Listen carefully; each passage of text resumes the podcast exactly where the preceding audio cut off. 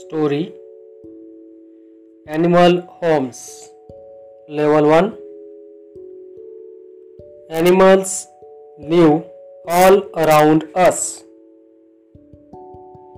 Birds build their homes up high, and so do bees.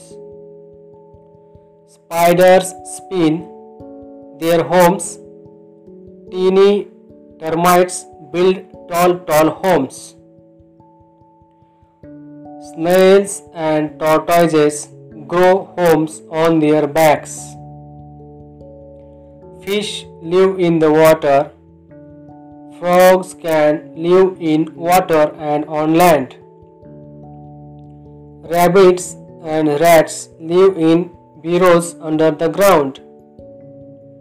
Monkeys and apes make trees their homes. Bears and wolves live in dens. Crocodiles live in swamps. Deer live in forests and so do the tigers. One large home.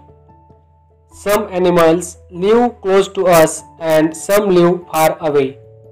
But do you know what we have in common with all the animals our homes in one large home, planet Earth?